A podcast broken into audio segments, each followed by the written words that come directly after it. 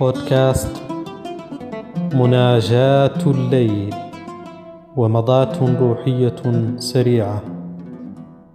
السلام عليكم ورحمة الله وبركاته. أهلا بكم في هذه الحلقة الجديدة من بودكاست مناجاة الليل. تناولنا في الحلقة السابقة مواضيع متعلقة بالإعلام آه، مثل تأثيره في صناعة الشخصيات العامة وتأثيره في صناعة ما يسمى بالقدوة وقادة الرأي. الليلة سأتحدث سريعا عن آه، نقاط خفيفة متعلقة بالإعلام أيضا لنفهم سيكولوجية الإعلام التي من خلالها يؤثر علينا كمتلقين. هناك نظرية في الإعلام تسمى نظرية التأثير بالآخرين أو الانسياق. وقد قام أحد العلماء برسم خطوط كل خط أطول من الخط الذي سبقه. ولكن بشيء قليل جدا يكاد يكون غير ملحوظ. ثم كتب استبيانا ولكنه جعل إجابات بعض الناس مكتوبة ظاهرة للجميع. مثلا كتب أن خمسة أشخاص قالوا إن الخط الثاني الذي هو الأقصر قالوا إنه هو الأطول مثلا. ولكنه كتب أن هناك عينات كبيرة من الناس قالت إنه هو الأطول. ثم عرضهم على العينة المراد اختبارها. فمشوا جميعا عندما يرون الإجابات الناس عندما يرون إجابات الناس الذين سبقوهم آه، تمشي في اتجاه معين يمشون معه. آه، ويمكنكم آه، أيها السادة تجربة هذا الموضوع وقد قمت بتجربته أيام الجامعة مع الزملاء. والمهم منه هو خطورة سياق المتلقي مع ما تراه الأغلبية. والإعلام يقدم لنا أغلبيات زائفة أحيانا لكي يستميلنا إلى فكرة أو اتجاه معين. فيقولون لك مثلا هذا الكتاب من البست سيلرز أو الأكثر مبيعا مثلا. فهذا يجعلك لا تلقائيا ترغب فيه أكثر. أو يقول لك هذه السلعة مثلا في الإعلان قد نفدت أو قاربت على النفاذ الإحساس بأن هذه الفرصة قد لا تتاح لك آه، يدعوك إلى لا إراديا إلى الرغبة فيها. نفس الشيء بالنسبة للأفكار والأشخاص. عندما يقولون لك هذا الشخص مثلا يتبعه كذا من شخص على إنستغرام أو آه، فيسبوك أو تويتر أو غيره آه، أو هذه القناة عدد المشاركين فيها بمئات الآلاف آه، ستقول لا يمكن أن يكون هذا من الماء لا يخلو من المرق كما يقولون. لا يمكن أن يكون هؤلاء الناس إلا على حق. هذه المسألة مشكلة خصوصا في قضية الإعلام وصناعة الاتجاهات لأن هذه الأغلبية قد تكون مزيفة قد تكون أشخاص غير موجودين أصلا وقد رأينا ذلك كثيرا في الانتخابات وغيرها. عندما يشعرون الناخبة أن فلان هذا هو الناجح لأن معه الملايين. النقطة الأخرى هي قضية آه، التكرار. هناك في الإعلام يقولون إن تكرار الرسالة الإعلامية أكثر مرة يؤدي إلى ما يسمى saturation آه، التشبع أي النفور ويؤدي إلى النفور من الرسالة.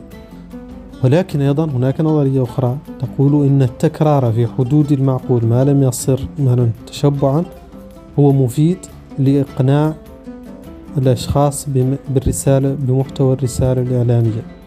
وبالتالي وهذه تقنية أيضا يستخدمها الإعلام كثيرا.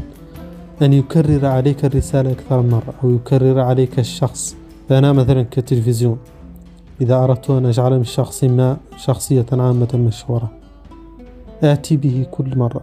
أصنع له برنامجا يتحدث فيه كيف ماشي لا يهم ماذا يقول أو ماذا يفعل. المهم أن الناس سترى وجهه دائما على التلفزيون وبالتالي صار مألوفا.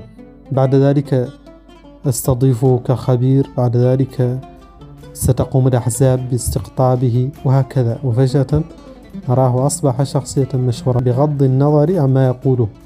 إن كان عالما أو جاهلا أو غير ذلك. وهذه المسألة أيضا كما قلنا هي خطيرة جدا لأن قادة الرأي يقودون المجتمع وبالتالي يجب أن تكون هناك رقابة على صناعتهم. فليس كل شخص يستحق أن يكون قائد رأي. وطبعا مع وسائل التواصل الاجتماعي صارت هناك شخصيات بالونية كما يسمونها لكثرة تعرضنا لها كثرة تعرضنا لصورها ومقالاتها وكتاباتها. صرنا في اللاوعي نعتقد أنها أشخاصا مهمة أو أنها أشخاص مشهورة. آه، وهذه الشهرة الزائفة مضرة جدا للشخص نفسه لأنه يعتقد يعتقد في نفسه شيئا غير واقع وهذا يسمى سكيتسوفرينيا فعدم ارتباطه بالواقع كما قال أبو الطيب ومن جهلت نفسه قدره رأى غيره منه ما لا يرى. فتصير هناك صورتان صورة لديه وصورة لدى الناس. وهذه هي سكيتسوفرينيا بتعريفها. الانفصام عن الواقع. وهذا الانفصام عن الواقع يضر صاحبه أولا ويضر المتلقي ثانيا. لذلك كما يقولون يقولون إن المجاملة إن طعم المجاملة حلو. شريطة لا تبتلعها. فلا يجب أن نصدق كل من يقول لنا خيرا أو شرا ويجب أن لا نعطي كما قلنا في حلقة ماضية آه، آراء الناس أكبر من حجمها سواء سلبا أو إيجابا. إذا مدحوني فأنا أعرف نفسي. فيجب أن لا أقبل تلك الشهرة الزائفة وذلك التملق الزائف. وإن شتموني أيضا وأنا على حق لا لن يضرني ذلك. فالأمور نسبية. فيجب أن لا نغتر بمديحهم.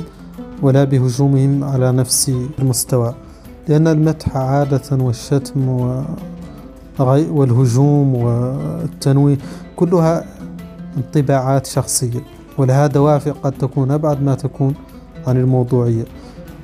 يجب أن لا نهتم بها كثيرا وأن نضع في الحسبان قضية صناعة الشهرة الزائفة وقضية صناعة الشخصيات الوهمية التي لا تستحق أن تكون في الصدارة حتى لا ننخدع بها وبآرائها وأن نكون على علم بهذه بهذه الطرق السيكولوجية أو النفسية التي يستخدمها الإعلام لاستمالتنا لأغراض قد تكون مضرة أو ليست في المصلحة العامة للمجتمع ككل. شكرا لاستماعكم الكريم والسلام عليكم ورحمة الله وبركاته.